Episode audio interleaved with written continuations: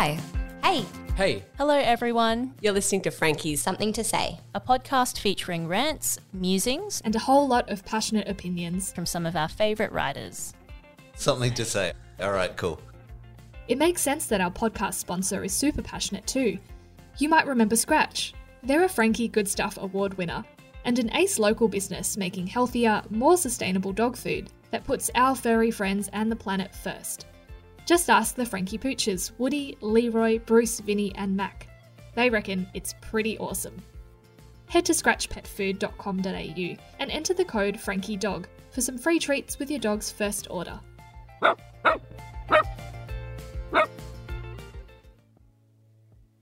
In this episode, Rebecca Varcoe reflects on her adult acne. We all wish for naturally radiant, poreless, glowing from the inside skin. But sometimes life has other plans. Take it away, Beck. One of the greatest disappointments of my adult life has been the re emergence of facial acne. At 15, it was expected. At 19, accepted.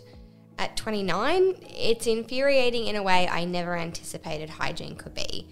I'm a clean person. I shower daily, sometimes twice. I wash my hair a lot. I change my sheets every Saturday morning. Growing up, I thought the combination of stabilizing hormones and a rigid commitment to cleanliness would somehow shine out of my face, giving me the clear skin of an adult whose life is in order. Instead, I'm nearing 30 and admitting with disappointment that I can't just slap sunscreen on in the morning, wash my face with warm water at night, and enjoy the fruits of my minimal labour. No, I have to execute an elaborate routine every damn day if I want to fight the furious pustules on my chin. And frankly, it's not fair. I thought adult skincare was only for aging Hollywood starlets in black and white films, and that I too could get away with a few dabs of off the shelf Nivea to sort out my wrinkles once I hit 50. In my mind, an evening skincare routine looks like a 1950s TV commercial. My hair brushed to one side of my neck as I massage cream into my face and hands, staring serenely at my reflection from a neatly arranged dressing table. In reality, I stand at my bathroom sink in my saggy cotton towel undies, like a less funny Bridget Jones, aggressively rubbing some kind of literal acid into my face. When my ponytailed head emerges from the sink, my mind is consumed with thoughts of how to scrub that green mold from the plug hole.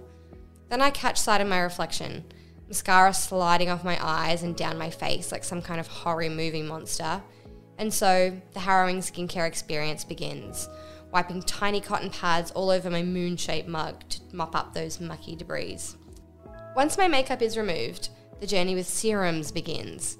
Layers of thick gunk pile on one after another, with time spent waiting in between, wandering around the bathroom fanning my sticky face. With each squirt of the pump bottle, I calculate the cost per slather. How much will my vanity set me back? Who have I become?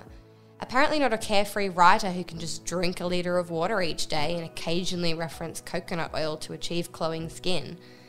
The worst part of my complex routine isn't even the acids or the creams.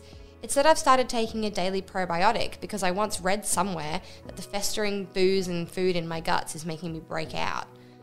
While I'm sure probiotics are good for my general well being, I don't enjoy the regular morning visual of parasites climbing up from my belly to erupt on my face.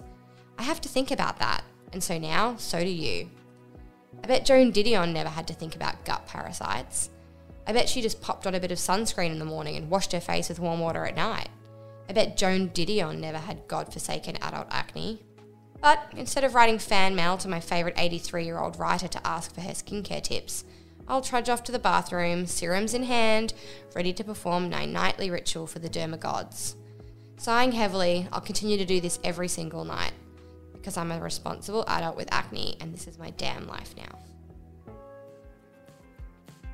You've been listening to Frankie's Something to Say, proudly brought to you by locally made and owned dog food business Scratch. If your pooch deserves healthier meals made from sustainably sourced ingredients, head to scratchpetfood.com.au. And for more honest chatter and witty observations, pick up a copy of Frankie magazine, available worldwide at frankie.com.au.